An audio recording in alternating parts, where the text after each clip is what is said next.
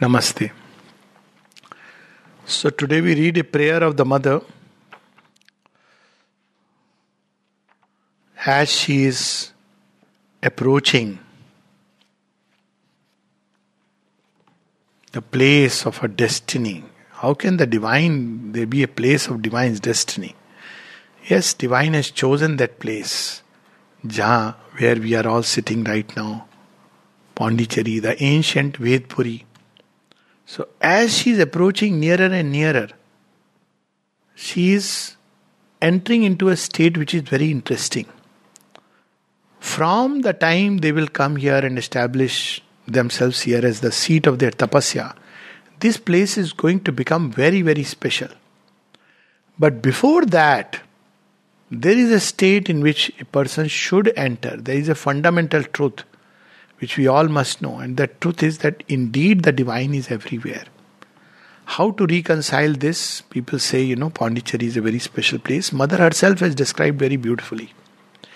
She says, when you are within a certain area, 10 kilometers up to the lake, it is saturated by my atmosphere, and even the very body can feel it. It's in the subtle physical, so it's very easy. We don't realize it till we leave it as you go further and further, now if you can feel it by going within, in the vital, in the mental world, you can feel that atmosphere. And if you have gone into the crowd, then in the spiritual consciousness, you can feel the divine everywhere. Divine is everywhere and in everything. But there are physical spots which he has sanctified, specially marked with his presence. And what are these spots? These spots are one, where there is a tapasya done by the either divine representative like a great master, that vibration remains forever. So they are called as Tirthasthal. But there are also places within nature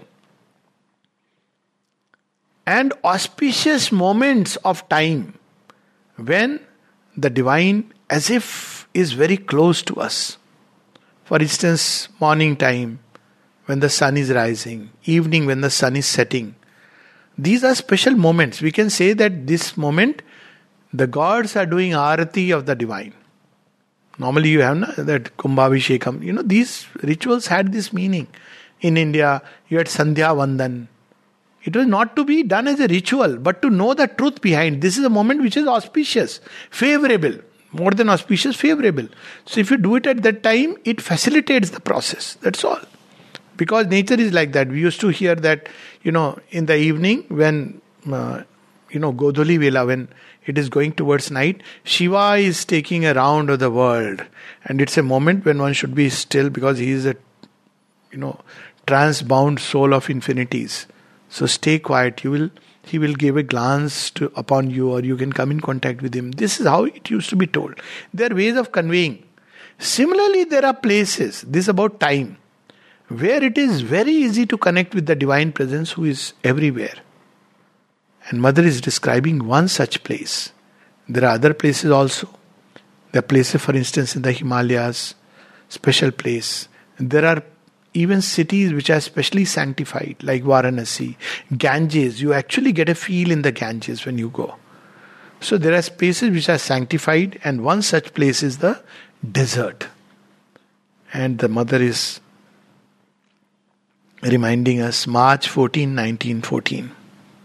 So, this was the original reason why certain things were enjoined. For instance, to the Muslims, go for Hajj.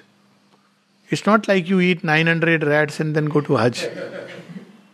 There was a time when it was a desert. When you cross that desert, you get into that mood. What has become, I'm not speaking of that. It has become a horror show, nightmare. But if you really go with that state, imagine a pilgrim going through a desert. Anywhere, even in India, you have Thar, Marusthal. You go into that desert and you feel that sense. Of, I mean, I've seen that in Rajasthan. You actually, you know, when you withdraw into a desert, there is a sense of solitude all around. And that solitude is very nourishing to the soul. So she is reminding us in the unchanging March 14, 1914, in the unchanging solitude of the desert, there is something of thy majestic presence.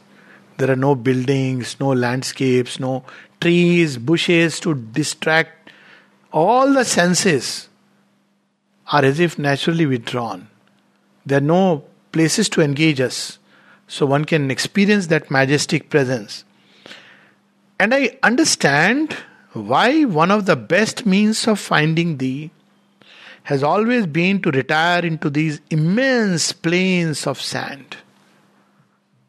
There have been mystics like that, Sufi mystics who have gone into these places. There's the story of Sheikh Sadi. You know, there's the court philosopher with the king. And as the caravan is going, they see that in the desert, sitting below a solitary palm tree, oasis, there is a man who is sitting and doing something. He says, Who is this mad fellow who is sitting like this? Can't he come to my kingdom? Dubai is just next door. He says, No, he will never come to Dubai. He will sit in that sand. Why? He is a fool. No, no, come, I want to ask him. So he goes there and asks, Who are you? To the court philosopher who is on the payrolls of the king. He says, Sheikh Sadi, actually, no, he is a fool. So he looks up and says, Why do you call me a fool? He says, See, if you only knew how to please the king, you would be owning one of the rich empires in Dubai. Dubai is my own edition, okay? Original story. He would be owning, you know. He'll be a real estate fellow and no account of money is required. No income tax is required. He will be owning, but he is a fool. He doesn't know how to please the king. So then this fakir who is sitting in the desert, he says, You know, you are a bigger fool. If you knew how to sit in the desert and eat gruel, you would never need to do all these teda things to please the king. You can just be happy in that state. So why? Because there is something of that majestic presence. And I understand why one of the best means of finding thee has always been to retire into these immense plains of sand. But for one who knows thee, thou art everywhere. This is the fundamental truth one should never forget. Sometimes it happens, people start living in a place, in Tirthal, they if you have not contacted, then they become very uncomfortable. You must know that ultimate truth is first truth is divine is everywhere and in everything. In everything. And no one thing appears to be more favorable than another for manifesting thee. For all things that exist and many others that are not yet are necessary to express thee. Everything in this world can manifest the divine presence, is meant to manifest the divine presence. Why I find this prayer very interesting is it is revealing to us a very, very profound, the fundamental truth of spiritual life. At the same time, what is going to happen next is that the mother and Sri Aurobindo will create a place which is indeed special. So these are not two different contradictory truths. They are to be reconciled. The fundamental truth is divine is present everywhere in everything. And if you have the thirst, you can contact him anywhere in the savannas, in the Amazon, in the Manhattan, you know, downtown London, anywhere you can contact him. In the busy marketplace, while buying brinjals and, you know, potatoes, you can contact the divine. That's one truth. At the same time, there are places we specially facilitate, like the desert. She is herself reconciling it. That there are places where you it can be facilitated. Everything, by the very fact of thy divine intervention of love, is an effort of life towards thee. So desert is indicating of indicative of that samam brahma, neutral. But all what is manifestation, what is nature, what is all these things that have emerged out for, into creation, everything is there to manifest you.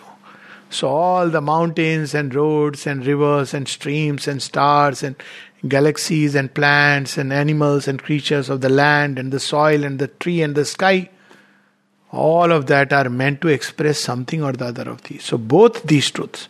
On one side, a landscape where there is no nothing is symbolic of it helps to find the divine presence which is behind everything.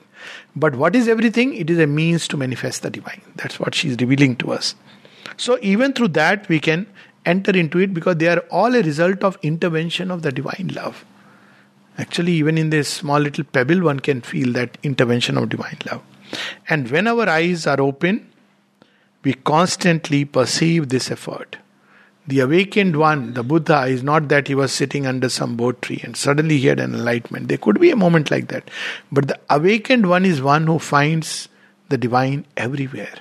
Be it the state of nirvana or as long as one needs a very special process without which one cannot find so one is still a practitioner on the path but the moment you find you are an awakened one awakened one will find the divine in the babble of a child mother says that and then he says i see even cats and dogs doing yoga that is the sign of the true awakening o lord my heart is athirst for thee what is required is thirst.